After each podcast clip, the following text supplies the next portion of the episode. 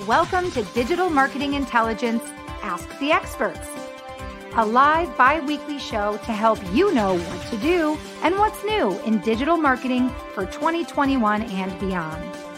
Ask questions, suggest topics, and grow faster with actionable insights and proven strategies from the world's leading experts.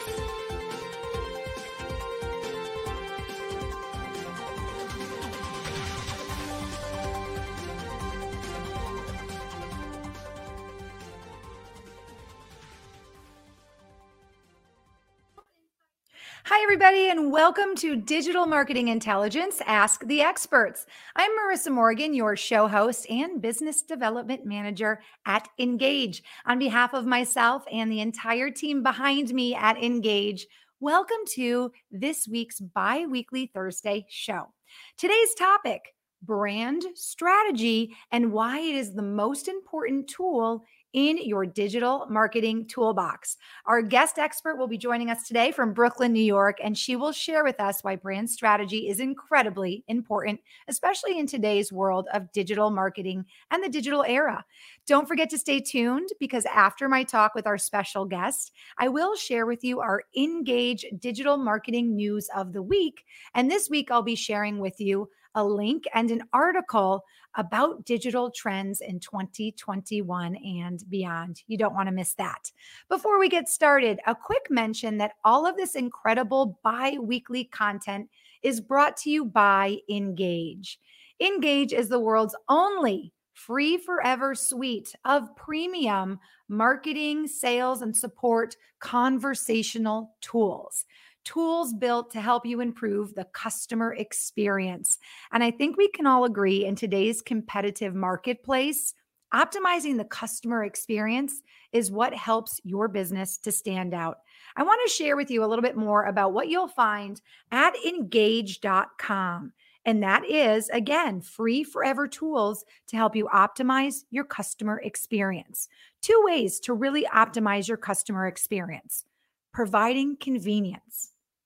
By engaging with customers where they are, which could be on you know your website or perhaps on social media through their mobile phones you're helping to optimize the customer experience. And we give you tools at engage.com to do just that.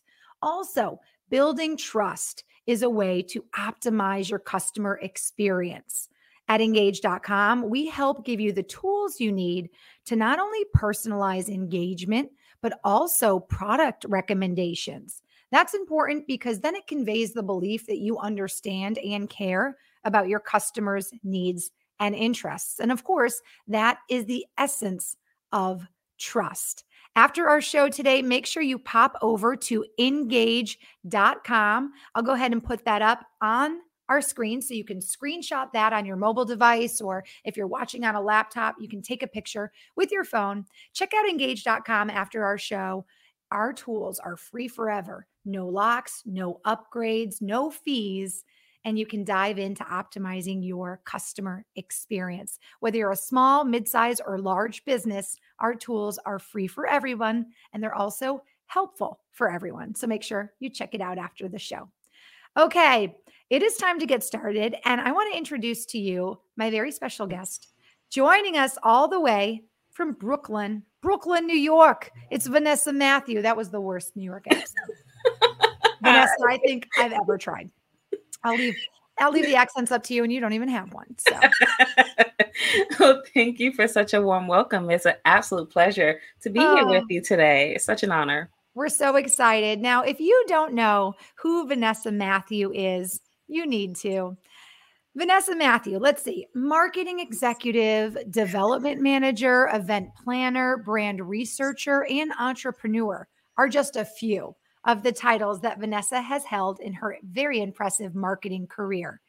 And as an astute brand strategist and data driven marketer, instead of raising the bar, she's helping to raise the profiles for businesses since 2005, small businesses and huge corporations that most of us have heard of. Let's see Pepsi and Company, Dr. Pepper, Snapple, uh, Chase, MasterCard, and UPS just to name a few. I think I've drank in all of those drinks, Vanessa, and I've definitely shipped with UPS and charged to both Chase and MasterCard. So you've, you've touched my world.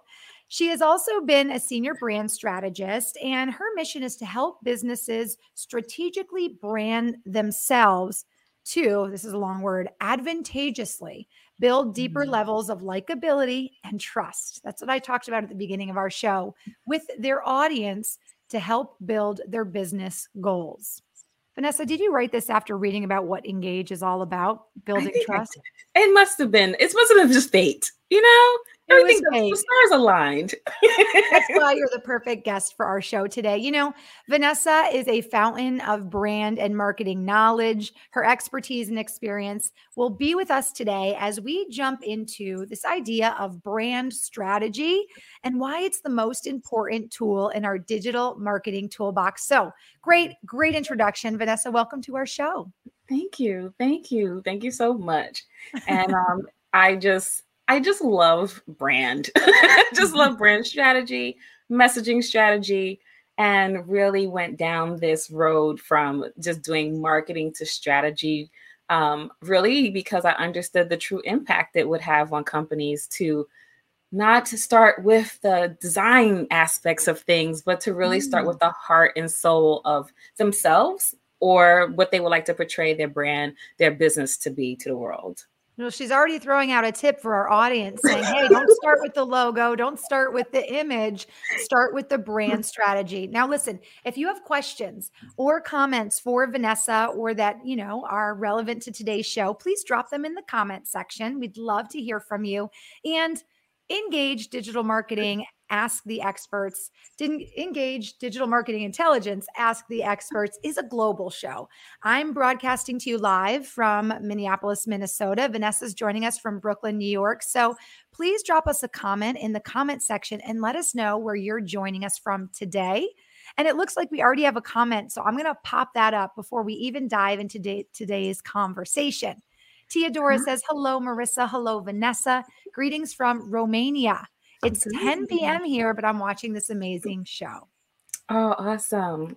Hi. says, hi. Hi, Teodora. Thank you so much for joining us. And thank you for participating and interacting with us. This is an interactive show. So the more comments, the more fun we get to have. And this is a chance for you to be right in front of Vanessa, whose background I just shared with you is so rich in brand development. So think about questions you might have about your business model, about your brand, and leave those in the comment section for us. Mm-hmm. Now, without further ado, I want to get into today's talk and I want to get to know Vanessa a little bit better for for our audience, but before we do that, I want to give you a look and a quick briefing of what we're going to be talking about today so that you understand what you're going to miss if you don't stick around. So, let me share with you that today we're going to be talking about branding. So, branding is the perpetual process of identifying mm-hmm. and creating and managing the cumulative assets and actions that shape the perception of your company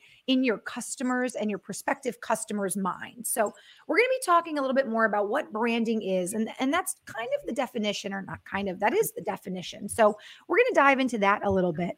We're also going to be talking about why it's critical to develop a branding strategy, hence, why Vanessa is our guest expert. And then we're going to be talking about, and I think this is where Vanessa is going to shine today. We're going to be talking about basically different elements of a branding strategy to build your digital marketing presence.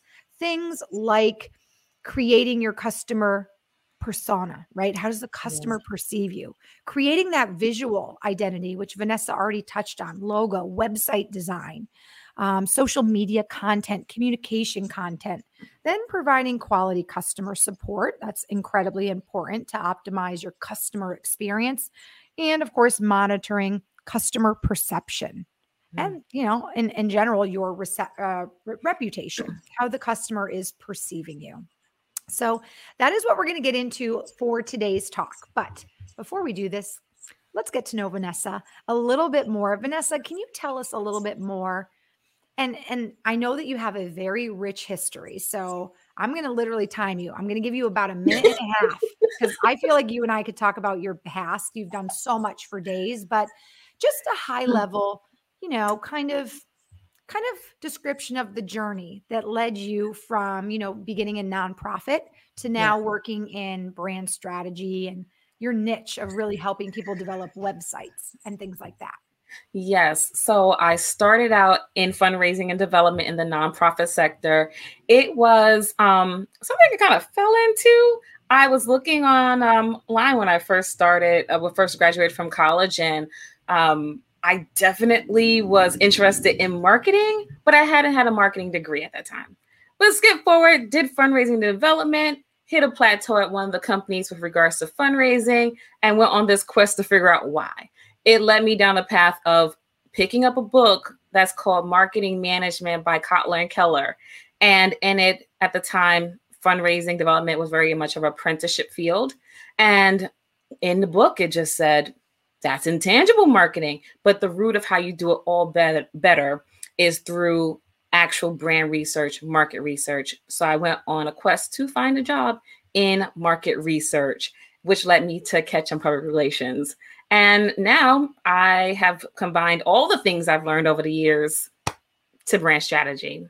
So that's that. That's pretty much it. Summed up. And you founded your own company right now, right? VCM yes. Strategies. Tell us just a little bit about what your company does for your clients. And the one question we like to ask every guest that joins us on our show is what is the number one thing that you help your clients in terms of a problem that they come to you with? So tell us a little bit about VCM strategies and the number one thing that you help your clients solve in terms of a problem.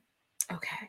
So, VCM Strategies is a brand strategy and messaging strategy consultancy. And what I do is I help people to leverage the psychological aspects of humankind. So, that's the human nature, human behavior, their attitudes, in order to build a personality to establish a brand position and really stand out and differentiate themselves in the market. And the main thing that many of my clients come to me for is that they just have a brand presence that they're not happy with, that they feel is inconsistent, that they would just like more cohesiveness across the board. And oftentimes it's because they really want to feel seen, they want to feel heard, they want to be respected, they want to be profitable. All of the dreams and aspirations that they have, they want to see their what they what they put out into the world actually grow and be seen by more people. You know, everybody wants that for themselves as a core desire. So it's just making that possible for the individuals that I work with. It's funny you said the word mm-hmm. profitable, and almost every guest who joins us on our show shares that their clients are looking for more leads, more revenue, how to convert, you know, their customers mm-hmm. faster.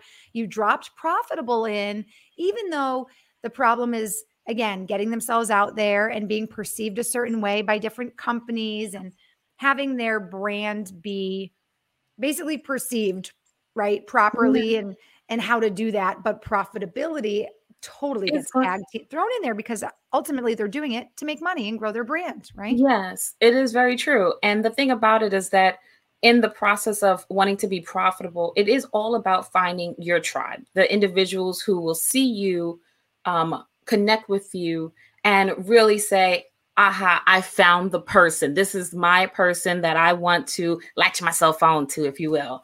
And with that will come the profits. As long as you're able to, once you do get new leads, able to close new leads, because that's mm-hmm. another aspect of it. If you're like, let's say in a service business, a little different from if you're doing product based, you know, you're a product based company, but mm-hmm. Or a physical product based company. But yeah. Wait, actually, can you say that again? Because our next question was Do you feel like that the issues vary from company to company depending on their geography or their industry? I actually missed what you said. Did you say it does? You do find that things, the need for your clients changes based on their product, or is it kind of across the board very similar? So, in marketing, product would be a product could be a service or it could be a physical thing. So, mm-hmm depending on whether or not it is a service or a product, the clients who come, I typically um, work with service-based business, businesses as okay. product-based companies. There are different aspects to their businesses that also need to be addressed with regards mm-hmm. to the brand mm. strategy. If you think about it, the brand strategy is like number two on the line of strategies you should have for your business. So it starts with your business strategy. So if your business strategy includes a lot of aspects of the product side of things, then you need to build in a brand strategy that addresses more of that. But then you have to think about margins. Can you are you even able to afford certain things? And all of those things have to come into play. Your pricing is is very important in pricing all your products. And if you mm-hmm. are a uh, brick and mortar location is a whole nother story on mm. like the different levels of how you're going to represent your brand across all these facets. So oftentimes what I find with those who have physical products is that they do struggle with toggling between inventory, how they're going to manage their money in that respect, and then putting money and investing it into the brand side of things, where knowledge based entrepreneurs don't really have so much of an overhead if you will, and they have more f- flexibility to get the the brand going, if you will. Interesting. That makes a lot of sense, and I never thought about it from that perspective. So, if you're just joining us, welcome to Digital Marketing Intelligence. Ask the Experts. I'm your host, Marissa Morgan. Joining us today from Brooklyn, New York, is Vanessa Matthew, and we're just getting ready to dive into brand strategy and why mm-hmm. brand strategy is the most important tool in your digital marketing toolbox. We've learned that Vanessa, this is interesting. So, gosh, I, already you're sharing so much that I'm like, I feel like I need to take notes, but I can go back and watch this show replay. So I'm good. Um, you know what? Let me share. Joining us from North Carolina before we keep going here in our conversation is Brandon. He wanted to say hello and he's looking forward to an amazing show. So, Brandon, hi, Brandon. so much. Hello, Brandon. And I see a question from Teodora. Teodora, we're going to get into your question in just a moment. So just hang tight. We'll pop your question up in just a moment. Let's dive in right now, then, to our first kind of overall question about branding, Vanessa. Mm-hmm. In your experience working with different clients, whether it's a retail client who has a product, or as you mentioned, you work with a lot of c- consultants and coaches, what is branding in terms of the main things that we need to think about? Well, brand is actually the tool, and then branding is the actions behind it. So, if you're thinking about in terms of the brand, it is really the gut feeling that an individual will have if they think, if they see, if they anything that makes an engagement, a touch point, any of those things, if they do, what will their response be? I equate this to if you're dating somebody and you see them or you hear their name and what's the feeling that you get from it? It could be negative it could be positive but that person whatever that feeling is is that person's brand. So that's how you have to think about for your business. You're building out and rounding out the type of person the who mm-hmm. in that mm-hmm. brand and so, and then the branding is how do you get that out to everybody and make yourself seen? I really like that analogy. It's like the feeling you get when you're dating somebody, like the way that person makes you feel, how you perceive them. Because the definition of branding that I shared earlier is it's all the different, it's the process, right? And it's yep. the cumulative assets that you create and the actions you take, right? Yes. To get your company out there. And then ultimately, it's the perception that you leave a customer with in, in yeah. their mind of your company. And I think the analogy you just shared of, you know, dating somebody. It, it's all the actions that they're doing. It's all exactly. the things that they're doing to build your their build their perception and they're cumulative assets, if you know. Yes. I, mean I love this. I love it. We should have another to- show. I'm going to tell my boss called Engage Girl Talk, and we can just know, talk about how technology changes the dating world. That could I tell you. Digital, digital, dating, Steve. If you're listening, digital dating. That's going to be our next podcast or our next live stream. But um, this is interesting because we had a guest on earlier this week who said the same thing um, differently, but but um, uh, excuse me, he shared that digital marketing is like house or not digital marketing, excuse me, branding is is like what people say about you when you're not in the room, right? Like oh, yes. always late or something like that, you know, your brand becomes that of somebody who's always late and you get branded as the late girl, you know? It's yeah. almost yeah, so this is very interesting. I like your analogy. Well, let's talk then about why it's so critical to develop a branding strategy. Why, especially in this world of digital marketing, is it so important to develop uh, a brand strategy? Yeah. And the importance of it is that you have to be clear about who you are. oh, simple answer. That's so true. you have to be clear about like, wait, Marissa, is that a question or a statement? Well, um, we, we, I mean, yeah, interesting. Yeah. Interestingly, this goes down the, the lane of psychology, and I think anyone who's ever been in therapy, because therapy's big these days, will definitely understand like authenticity, um, expressing who you are, and essentially the brand strategy is the way you planned to build your brand as a person, although it is not an actual person because people connect with people.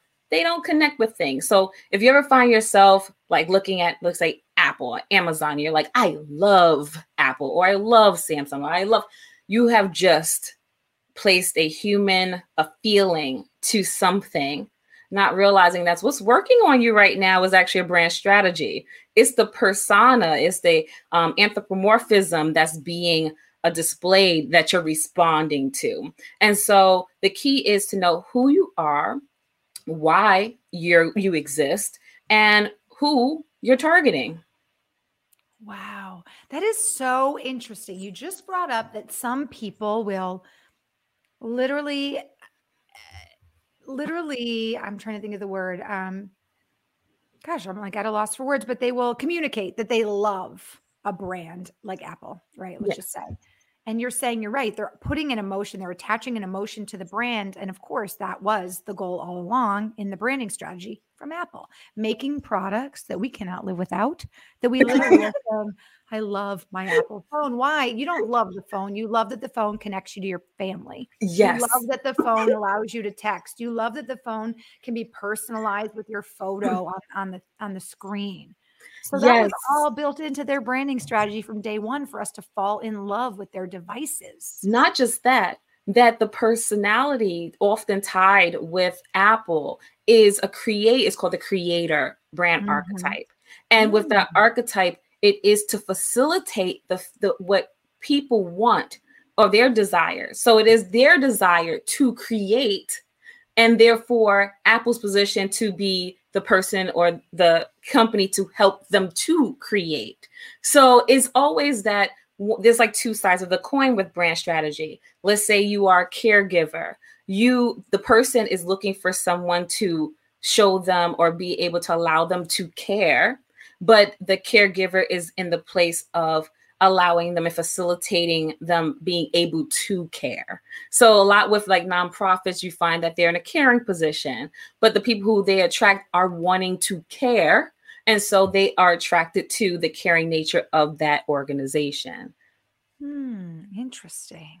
Very so it's all about the facilitation of like being able is helping people is helping people be a hero in the story. Interesting.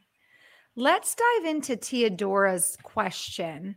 And as the brand strategy marketing expert, I'm actually going to lean on you because I'm not sure I know what PPC means. But Teodora's question is in a world dominated by PPC approach, mm-hmm. it is a real struggle to build brands.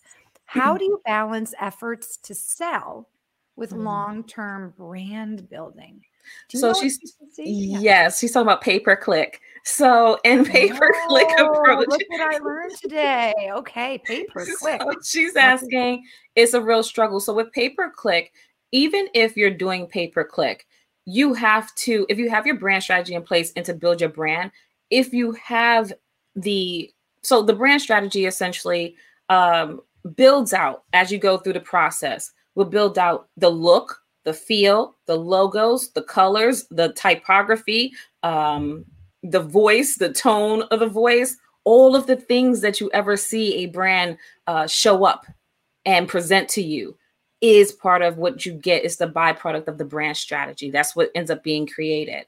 So when you put yourself out there even through pay per click if you have the brand strategy in place and all of your creative and content has been driven by the brand strategy, it is still all opportunities and to build your brand, even if it's pay per click. You're a smart woman. I'm just listening. I'm this all in. So, okay. So, but so wait a minute. So you're saying okay, wait, I want to make sure I've got this right. So her question is how do you balance the efforts to sell with long-term brand mm-hmm. building?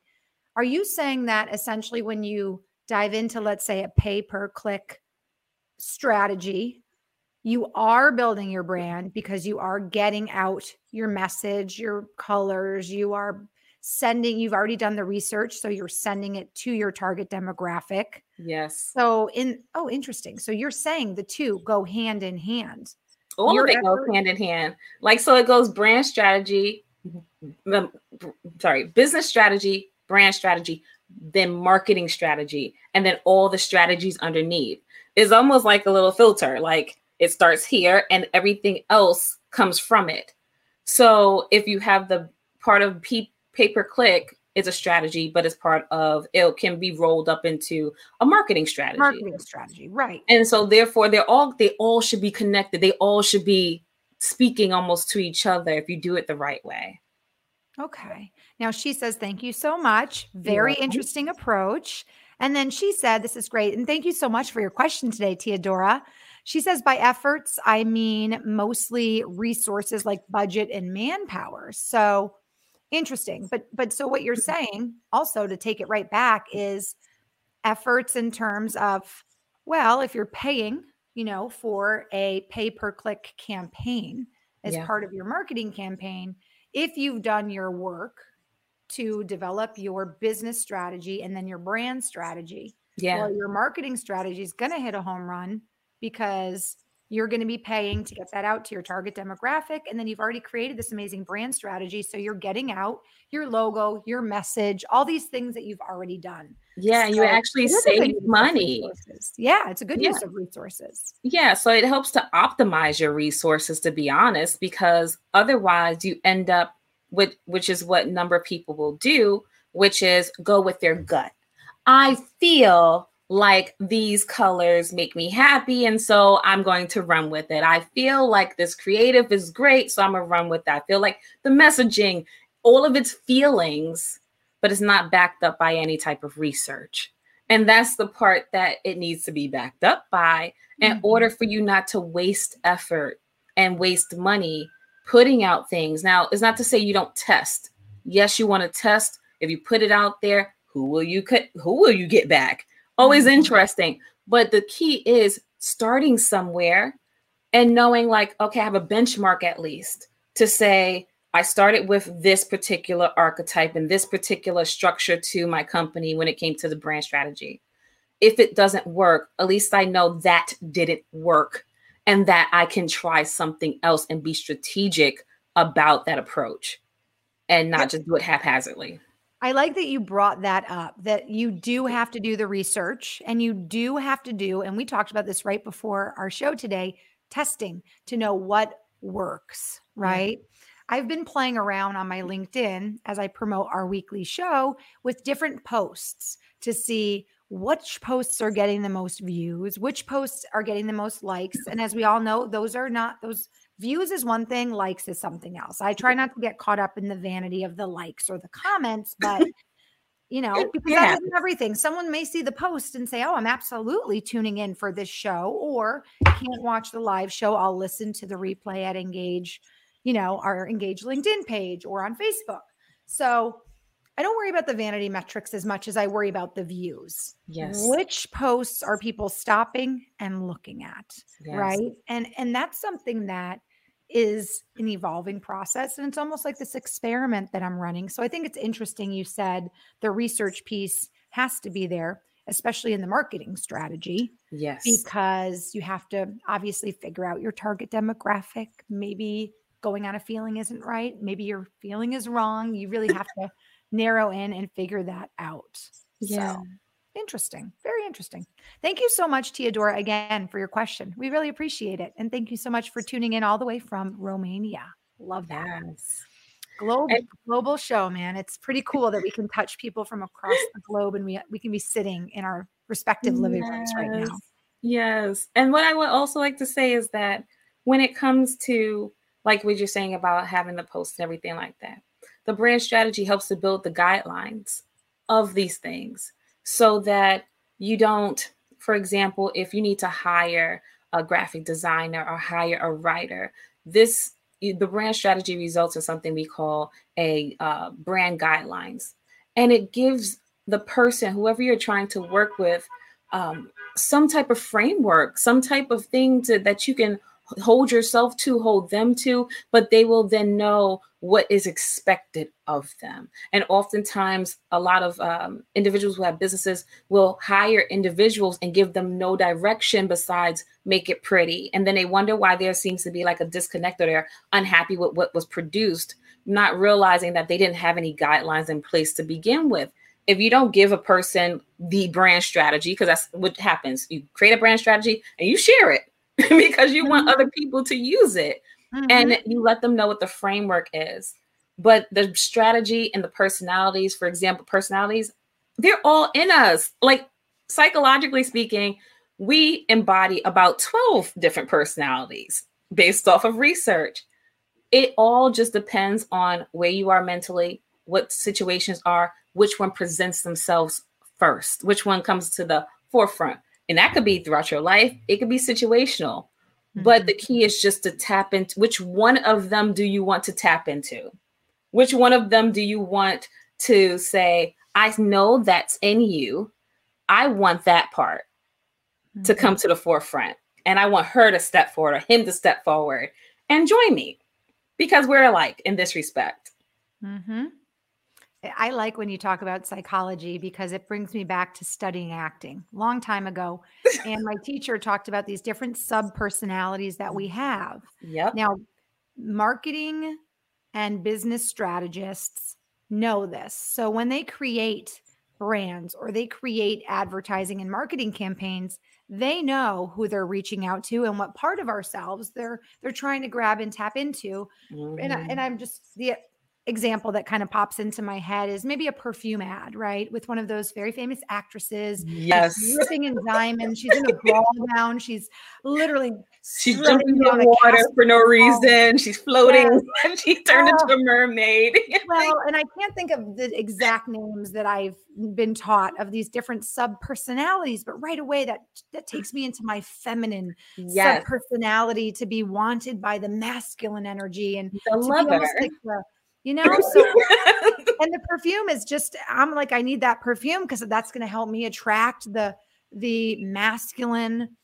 um you know bravado energy of the the mate that i want. And yes. so companies know this so i think it's interesting when you just touch girl we're gonna have to have a whole conversation about this another time. That is the whole brand strategy purpose though. Yeah. That is it. It's like and they're tapping into the lover in you the lover, which is a song as well. The lover and you. so. Okay, so this is great. Um, such a great takeaway here too that you continue to bring up throughout our talk today is it's the companies who get very clear, right, yes. and clearly communicate uh, their brand in a way that makes people care, those yeah. are the companies that are going to move ahead with a competitive edge. Those are the companies like Apple who have people saying, I love Apple, right? Or yeah.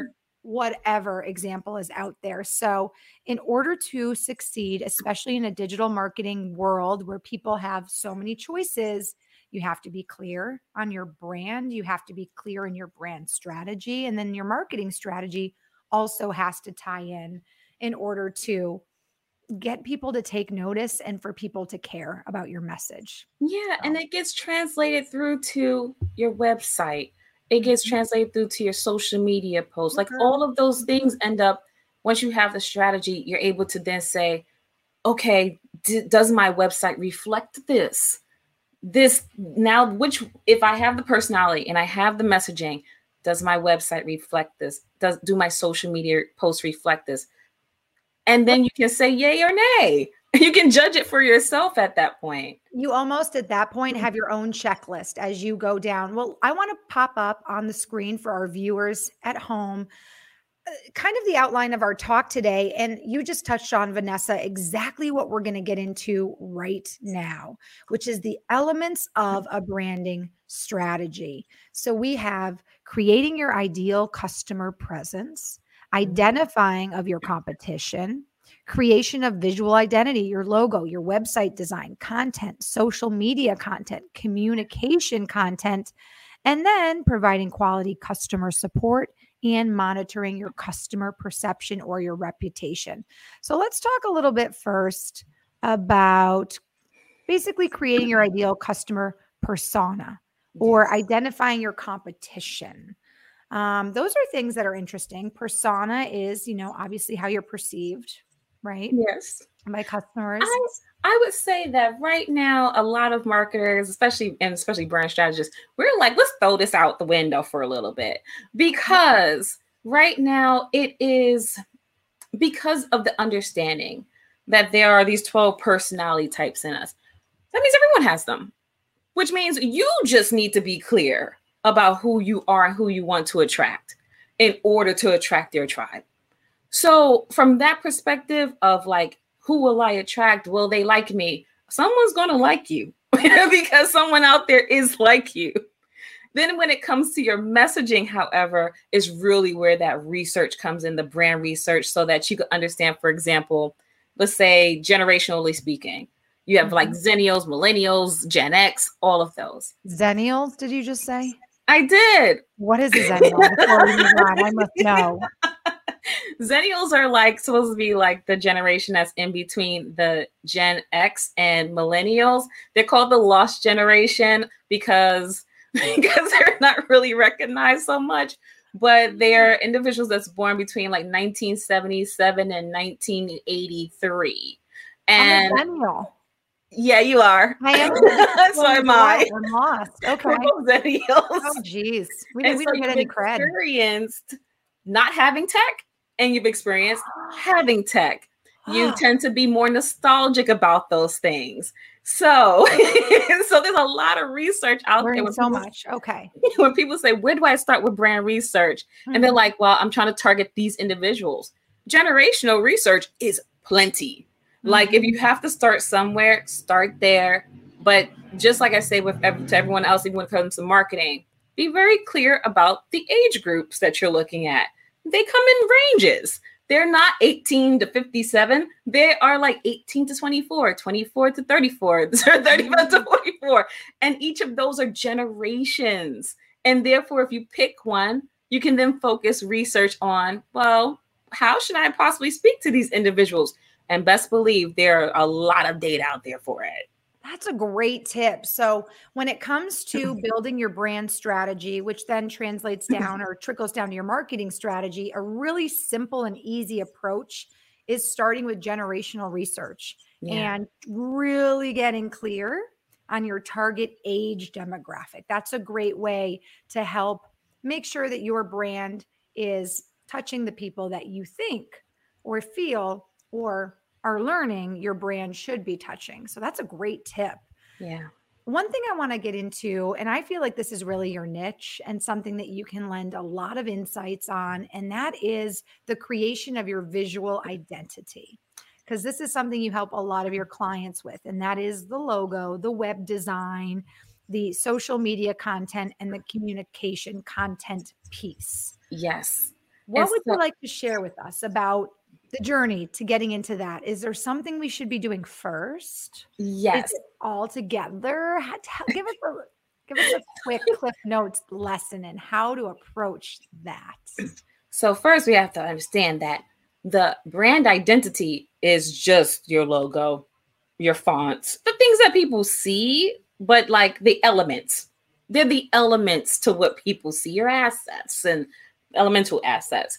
The website design, the social media posts, the content, the ads are brand expressions. And so that's how you're going to express your brand to the world. Okay, so, wait a minute. Wait, I'm just going to interrupt you for a second because I got mm-hmm. lost in a great comment that I was okay. reading. Who's just, I want to throw that up there actually. Yes. So I, I want you to repeat what you just said because it's really a good way for us to understand. But um, Clyde just joined in and he said, Greetings from Amsterdam. We call him one of our original engagers because he's been tuning in for every show. So, Clyde, hello to you and thank you for tuning in. He just said, I got a better understanding of brand strategy. I will put more effort into the research of my market and communicate the correct message. You communicate this so clearly. Ha, how about that? The, the brand strategist communicates clearly, Clyde. Not surprised. And he says, Thank you so much, Vanessa. You're welcome, Clyde. I really appreciate that. Awesome comment. And thanks again for tuning in this week, Clyde. We appreciate you. Okay, sorry. So I what you said was really good. And in case people are just now joining us on LinkedIn Live, can you just start again with what the logo is, the font, and then you moved on to the next part. So go ahead and start that over. No problem. So the logo, your fonts, the typography, color schemes, things like that, all part of the identity. They're your assets. They're what people, if they just you know, see your name. That's your name of your company is also another asset of identity. Okay. Then the website, the social media, the ads, all those things are brand expressions. It's how you're going to express that brand. Okay. And what's interesting is that, let's say, like your website, especially, is almost like it's a roll in of everything that you've worked on. So your your messaging strategy, your brand strategy, actually all informs your website above all else. It's like the pinnacle of all of it. It's your it's your grand expression, if you will, of your strategy. So oh, has everything. so, right. Yeah. Well, and, and in so, the past, let's talk about this real quick, or let me just yeah. chime in. In the past, before the digital marketing era, us Xennials, the the grand epitome of all the branding and and the identity and the expression used to be in a brick and mortar store. Yes. Right? Or yes. you know, the Mall of America where every brand had its oh, come to my store. yes. And now, thanks to the digital era and everything really transforming and changing, now we're seeing this grand Pumbaa yeah. moment on websites, but also now through social media, some companies aren't even putting as much effort into their website. Yeah. They're putting their money and their their money and their time and their research and efforts into strictly advertising and keeping but the I website. Say it's important to have the website because I always ask this: Can if you go to anybody's social media, can you truly fully understand what they're about by looking, let's say, at an Instagram uh, page? No, not without reading every comment in between. And that is something that, although we may know a company for something, unless we're following them that closely, we are going to need a place where we can see everything at one time so that it, we can digest it all. We can get a full picture of the company. We can read about them, get to understand their values because that's something that's like it's so um, sporadic and so you know patchwork t- together when mm-hmm. it comes to mm-hmm. social so you're like trying your best to convey it but really to get that real understanding they need to either go to the store or they need to go to the website they're going to go back they're going to go back to the hub you just touched on something too from our perspective at Engage, that is why it's so important that you optimize the customer's experience. And that especially is important when a customer is visiting your website. Let's just say your website is your grand poomba, poomba, whatever they say. That grand poomba is that grand poomba? I don't know. Anyway, let's say that's your hub, as Vanessa said. We'll keep it simple. I just liked how that sounded, grand poomba or whatever. It's grand poomba. Poomba. Pumbaa. Pumbaa. See, all of a sudden it's not sounding right. Maybe because it's not a technological term. It's not. it's a term from our time. Millennials, we know. So let's just say the website is your hub and you have so much information on your website and it's wonderfully displayed.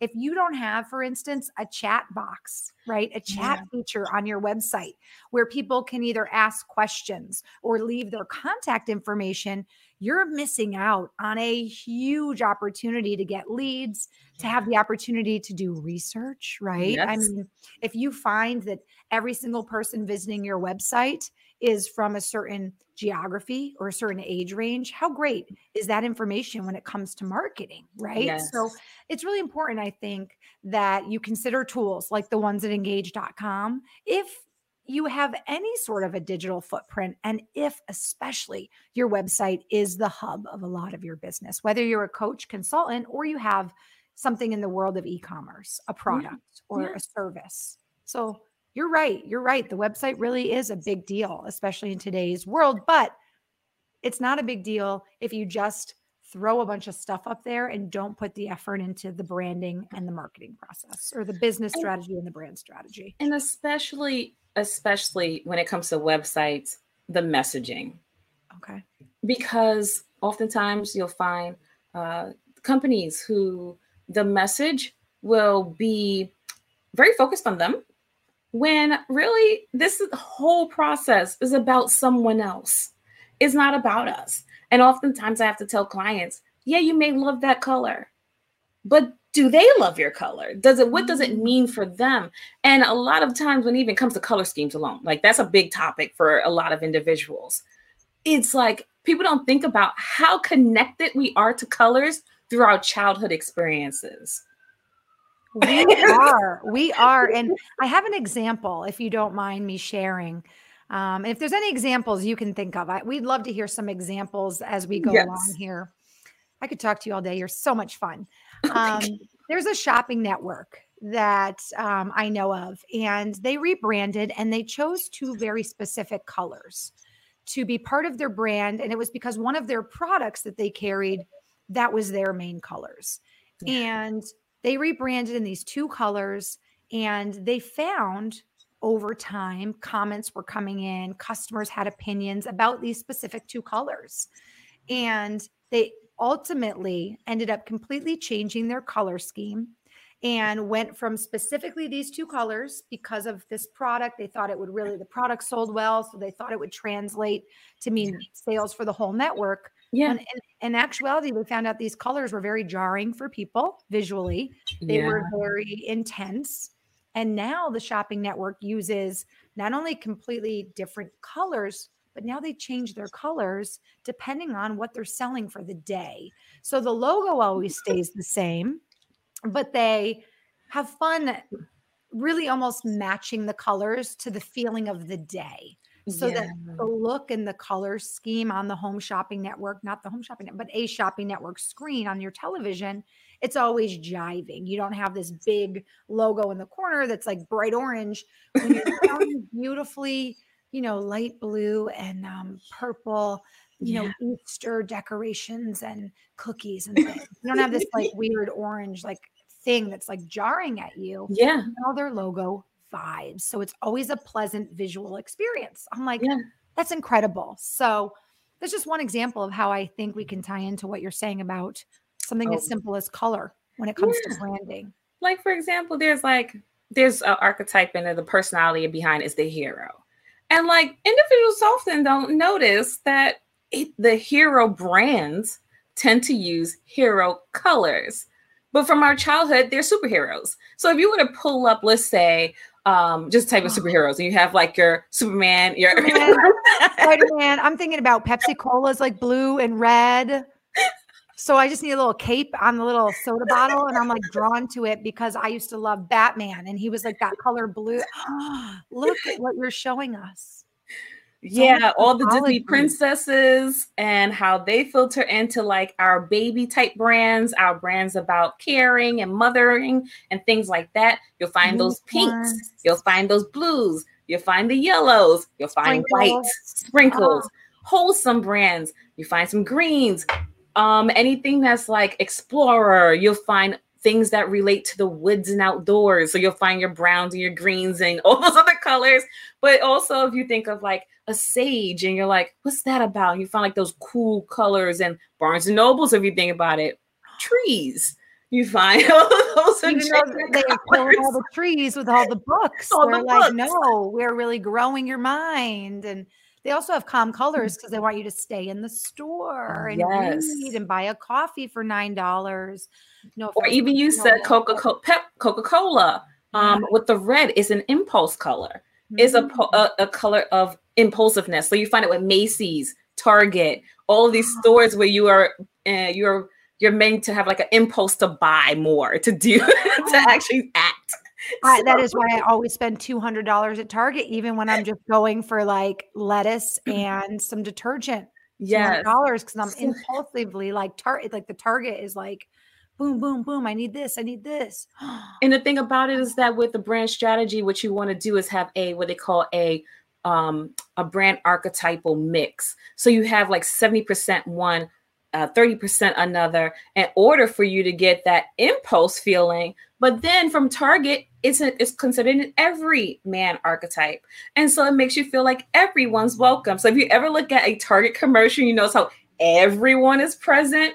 but then like no one is present at the same time because everyone's kind of equal. That is all part of brand strategy to have that feeling of inclusivity and mm. belonging and, and that everyone's belongs. Yeah, and it's changed a lot. Sorry, I didn't mean to interrupt you. No. It's, it's changed a lot too, just with the the nature of our our world right now. There's been so many different things to happen in the last year since the pandemic, especially. And as someone who comes from a TV background, I even see that the casting process is very different for brands. And in some regards, it makes sense, right? We need to be all inclusive, and, and most brands are, right? Yeah. But in some regards, it's also like, well, wait a minute are we trying too hard at this point? You know what I mean? Like, let's be real in a sense. Um, but and I some brands, everybody's yeah. trying. Everybody's really trying to like do it right, you know, and you got to give them credit for that because it, it, it does matter, you know. And the thing is, they are, yeah. but some some brands are very include like about everything, like being everything, everybody. But then a part of marketing is also exclusion, inclusion through exclusion. so so exclusion yes so oh. you're trying to oh. narrow the scope of people so that they feel included because you're not trying to target everybody and so in order for like let's say people who are like harley davidson and they're very much like biker types. It's in a way excluding people who are not those individuals but making mm-hmm. the people who do resonate with them feel included. So that's how like you know my father's watching right now because he is such a harley man. I'm telling you the show is fate. Um he's at home going yeah that's my girl. She's talking about harley. Yeah i like that vanessa girl. No i get what you're saying. It makes sense. This all makes so so much sense. Speaking of inclusion inclusion i always pop up every comment Achochi, our good friend from Nigeria, is watching today. Thank you so much, Achochi and Clyde. And I feel like Teodora is joining that team now, original engagers. So Appreciate it. You guys have been tuning in for so many of our bi weekly shows. Thank you so much for watching and joining us for our talk today. If you have a question for Vanessa Chochi or Clyde, feel free to leave it in the comment section. We've got about five more minutes to chat, and then uh, and then I'll leave Vanessa to her Brooklyn life. but okay, so what I do want to touch on that I know is part of um yes, oh, creating tribes, yes. Achochi yes. says inclusion through exclusion, creating tribes. And I know Achochi just joined us, but Vanessa was talking about that earlier at the top of the show, how it's really important to figure out who your tribe is, who you resonate with. And that all stems back to just under business strategy is your brand strategy and then your marketing strategy. And then so. when we talk about like experiences, Mm-hmm. then it helps to facilitate the experience along the way because the more thoughtful you are about knowing your customer or otherwise consumer, the the more you can build an experience for them that makes them feel good. And so if there's consistency, first of all, consistency across your brand through the messaging, through the colors, through the tone of everything that you're doing helps to build trust. For example, if you are you have a friend and they're super inconsistent, you're not going to trust them.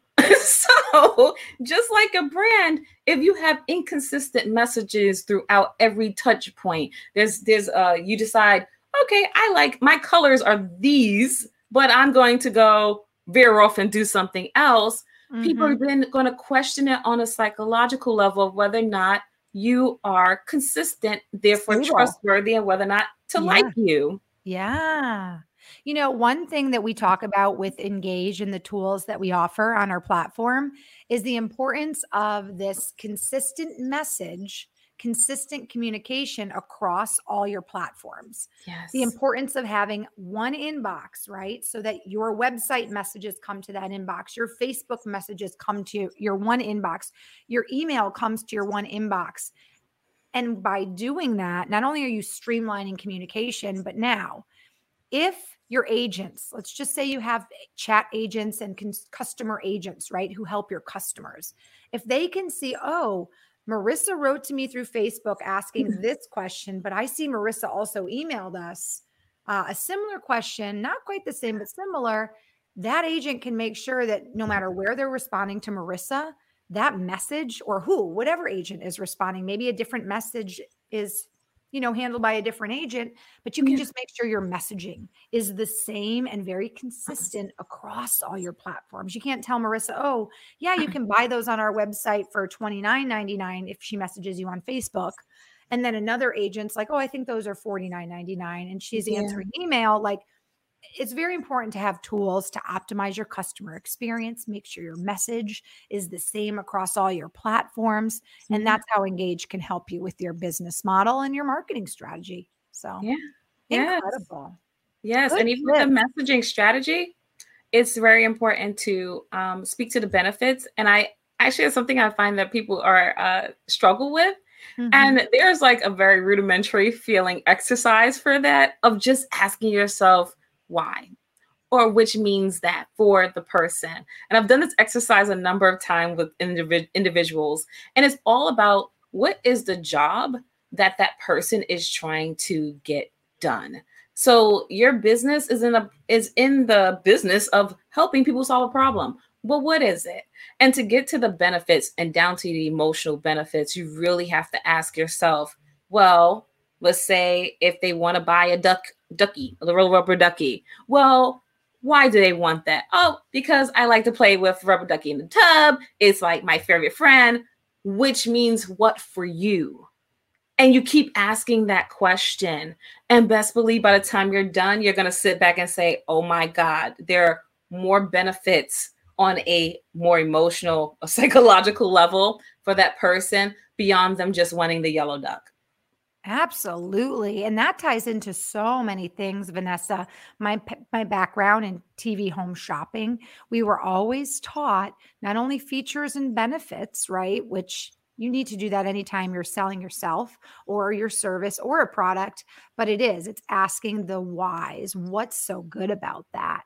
Yeah. You know, hey, this this scooter has, you know, a whole lighting package which is great because when you walk your dog at night on your little electric scooter, you can light the path for your dog and yeah. it's safe and you can see where you're going. People see you. And, you know, it's all about really diving into not only the features and the benefits of what you're selling, but why that is so important to the person who's buying it. And, and to piggyback off your example, at the end of the day, is to keep your dog safe because he's mm-hmm. your companion or, or she's your companion and friend and you don't know what you would do without her like and therefore that's honestly the reason why you need to buy that's emotional right and that ties into the emotional caring yeah. Um, persona of the person who's buying that scooter. Now, the scooter may be for them because they have mobility issues. Let's say it's a mobility scooter, but deep down, they're like, no, I'm buying this for my dog so I can go with my dog on more walks and be safe. And then they justify, okay, I'll spend $2,000 for that scooter because it's going to make my dog's life better. Yeah. Why do you think I'm putting a fence up in my backyard? Right. And I justified this $6,000 fence because I don't want my dog to run away. It's not because Marissa wants privacy. It's not because it, it'll keep my, you know, block my view from the road. It's because I'm a caring dog mom.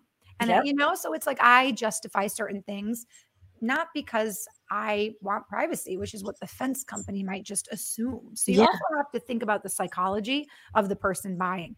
We are getting so many great comments now. They're literally flying in. Vanessa, I swear you're so much fun to talk to. I could talk to you all day. Oh, Marcelo joins us and he said, oh, and he has a mm. question. Okay. So actually, before we get to his question, I have a couple comments first. Um, so Achochi just wanted to say, I'm loving this conversation. You know, I'm a student of brand management at the University of London via uh, Coursera. He'd love to connect with you, Vanessa, and learn more about you and share ideas. So, of course. Definitely can find me on LinkedIn. and Achochi will share in just a few minutes Vanessa's information for LinkedIn as well. So, all right, two questions one from Marcelo and one from Clyde. So, Marcelo has the question. He says, Vanessa, what are the major challenges for a brand strategy in the world with consumer profiles that are increasingly ultra fragmented? I'm not sure what you mean, Marcelo, by mm, fragmented. Yeah. Maybe Vanessa, you know. If not, we can come back to this. If Marcelo, you want to maybe um, explain I'm, a little bit more. I'm thinking this may touch upon like the fragmentation of how you reach the consumer and also about um, the fact that we are multifaceted in many ways. Like I said, we have like 12 different personalities that are inside of us. But the, yeah. the key challenge is, oh, is I, the, know, sorry to interrupt you, but I think maybe that is what he means. Yeah. So many people now are wearing many hats. Maybe Marcelo, please chime in, let us know. Like you yeah. said, we have different personalities. Like, for instance, you know, some people are, I, I, do acting and TV work, and I also do hosting and business development with Engage. So there are two parts to my career. And maybe that's what he's thinking. You know, a lot of people are doing many things right now. Yeah. And with that being said, like, again, it's about tapping into that one piece or two pieces of the person. So that's key also about brand strategy is that you don't pick all 12. You can't. you can't because people actually can't consume that many different personalities. Although we we are all of those things and we as people will push those out as a brand you have to stay focused. Focus, focus, focus. So you're mm-hmm. going to pick one to two to focus on. One is actually going to be the this is going to be a secondary one that's influencing and creating differentiation for you in the strategies, like whatever strategy you create. But um, yeah, that's the best way to tackle that one. Is like you just have to focus on what are you trying to present to the world and not just what you're trying to present, but who are you trying to attract and be clear about that. And through research is how you can get clear on like who do you want to attract at the end of the day. And sometimes if you're like, let's say a person who is an accountant or something like that, who do you want to work with? What type of personality do you want to work with? right. I mean, people work with people they like. So in and you know, that ties right into brands. People buy and are loyal to brands that they like and brands that they feel mm-hmm. understand them.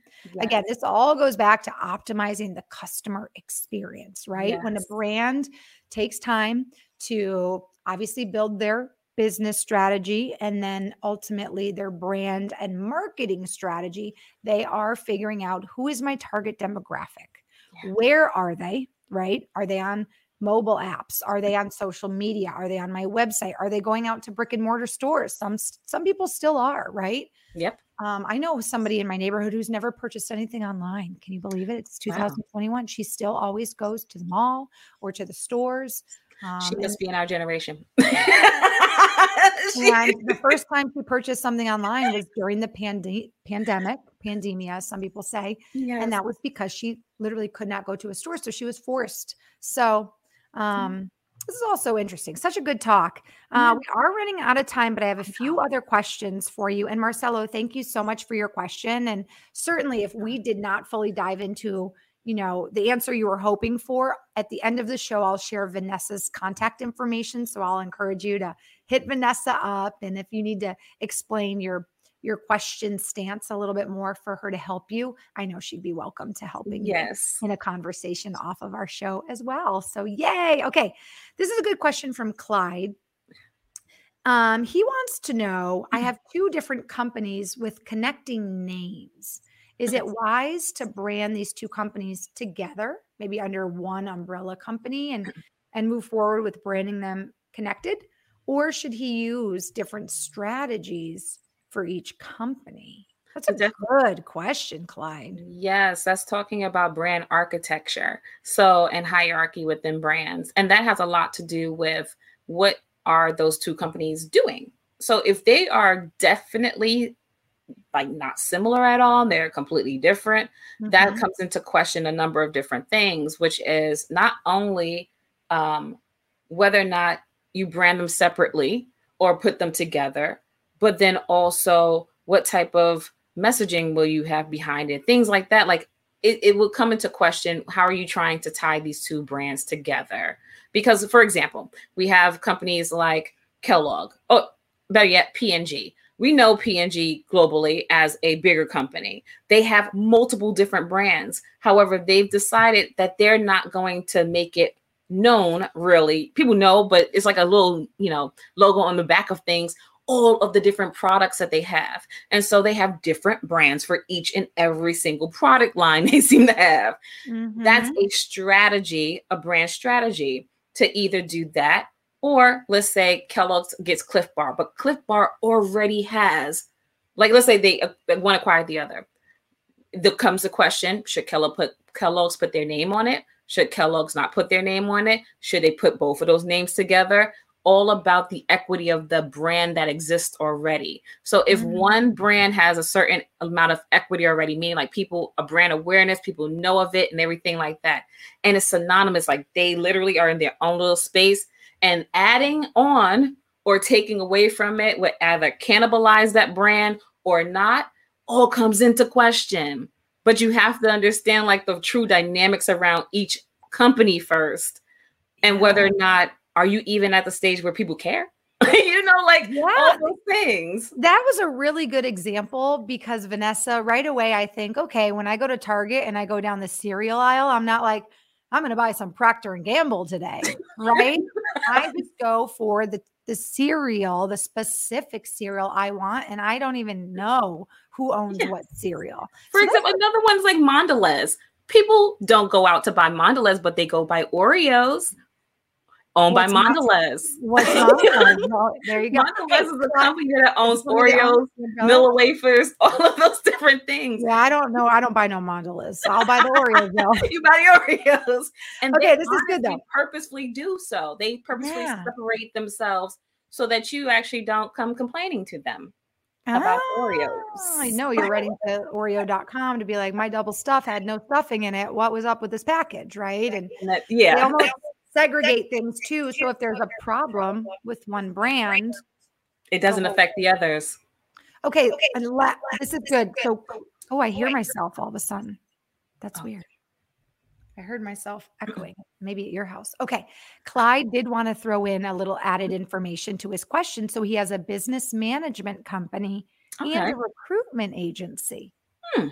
I kind of feel like it's like, not like he has a business management company and then a soda company. I yeah. feel like he mm-hmm. probably could tie those businesses together yeah. as a like a services. Yes. Clyde Etienne, I love that. That's French. Clyde Etienne, so, you know, business services. He manages businesses and he does recruiting for businesses. Yeah, because they fall underneath the same thing, but like you said, isn't so separate where just like mouthwash versus a car. Like yeah. just like not trying to put those two together. They're going because someone asked me that before. They're just like, I am a hairdresser, but I also bake cakes. Should I put those two together? No, you shouldn't. Because right. the desire underneath it all is completely different. You have and, people. Yeah, and think about psychology. I don't really want some rogue hairs falling in my cake. That's right? what I had to tell her. It's okay. Seriously. I have we have to wrap the show, but there's one thing I'd love for you to do. Do you see the private chat button, Vanessa, on the side of the screen? Uh, let's see. Yes. Okay. There was a book we talked about at the very beginning of the show. Would you type the title of that book in the private chat so I can with the author? Because great question. Achochi is a big avid reader. And so he wanted to know what books you would recommend he add to his library for marketing and business strategy. And I know the book you mentioned at the top of our show would be a good match for Achochi, but I don't want to butcher the authors' names. No, probably. So if you'll throw that in the private chat, I think I'll be able to copy and paste it out. And uh, you can share the name of the book, but I'll also put it in the comment section for Achochi and anybody else who'd like to go ahead and pick up that book. So there are two books, and interestingly, it has an author on the same book. Um, okay. There's there's Philip Kotler. He is considered the father of marketing, and therefore plenty of his books are very insightful with regards to brand strategy. Then you have Kevin Lane Keller, who is still actually a professor at a university, and he creates a number of books as well, including textbooks, which are very, very informative when it comes to brand strategy as well. I've actually noticed a number of authors actually pull from his work in the textbooks and pull them into books, like smaller books. And so, like, if you want to go through like who to follow and who to um, pull information from, those are great. I have a book back here, Branding in Five and a Half Steps, is also a great book to read. Um, Branding um, in Five and a Half Steps. Yes, and that shows that uh, explains the um, the gap between and how to bridge the gap between brand strategy and design. And so, and how do you go through that process? But there are a lot of books out here. There's um one, well, one I can't say the title of has a curse word in it, but no, this is great. You know what I'm going to do um, for Achochi and others who are watching? I'm going to compile a list of the four to five books that Vanessa's interested in sharing with the audience. And on my LinkedIn page, I will put them in the comment section underneath my post about today's show because I just posted it in the comment section, but it may only be going to Facebook and YouTube, not necessarily on LinkedIn. So if you're watching and everyone's watching from LinkedIn Live. So I will do that after our show, Achochi. So make sure you check out my LinkedIn page. And now, Vanessa, I want to share with everybody how they can connect with you after today's show because I think you've added so much insights and so much insight, so many insights, and so much valuable information about branding strategy. How can our viewers connect with you after today's show? You can find me on LinkedIn and that is LinkedIn Vanessa Matthew at the end. I also have website Vanessa C um well it's vcmstrategies.com. It actually stands for my initials. so that should be easy to remember. And yeah, definitely connect with me. I'm so happy to be able to talk to you if you're interested more in brand strategy and just want some clarity, especially for anyone who's asked any questions and wants more information. Awesome. Vanessa, you were so much fun to have on today's show. You're just glowing over there in New York City. So keep up the amazing brand work. Continue to make, you know, so much headway in in terms of working with so many wonderful companies and helping them really stand out when it comes to their brand. I learned so much today about branding. It kind of makes me freak out. I feel like companies know my psyche and they know how to get me to buy. And this is actually, it was very enlightening. Yeah. Um, it is time for our Engage digital news of the week. And actually, I'll keep you on board while I share this. I won't make you go anywhere. I won't say goodbye to you yet. Oh. I'll let you oh. stick with me while I share a really unique article because you may want information about this article as well, something you might like to read. So, for this week's Engage Digital News of the Week, we're talking about a recent article by digital marketing guru Neil Patel. I don't know, Vanessa, if you've heard about him, but very familiar. The article is called 42 Digital Marketing Trends You Can't Ignore in 2021. I popped the link up on the screen for our viewers at home. You can screenshot that and check it out after the show. But if you're not familiar with Neil, he is a digital marketer and SEO guru recognized by Forbes as one of the top 10 10 digital marketing experts to follow. And I think this is a great news of the week because Achochi was asking about books to read. Achochi, this would be a great article for you to read. It touches on so many things from artificial intelligence to many of the tools that are offered at engage.com, like chat bots and conversational marketing tools um, so many things like an inbox and the ability to communicate with your customers and be where they are on their mobile devices. And again, how to use artificial intelligence in the research phase and also in the communication phase with your customers. So, if you don't know about that article, check it out. The link is there for you. And on top of that, he is a three times New York Times best-selling author and he has one of the most popular digital marketing podcasts in the podcast universe so achochi and clyde if you don't know who neil patel is definitely give him a search with which with whatever search engine you decide to use and check out that article as well well, Vanessa, I want to thank you again so much for joining us. You shared so much about brand strategy today. If our mm-hmm. viewers want more, please connect with Vanessa on LinkedIn.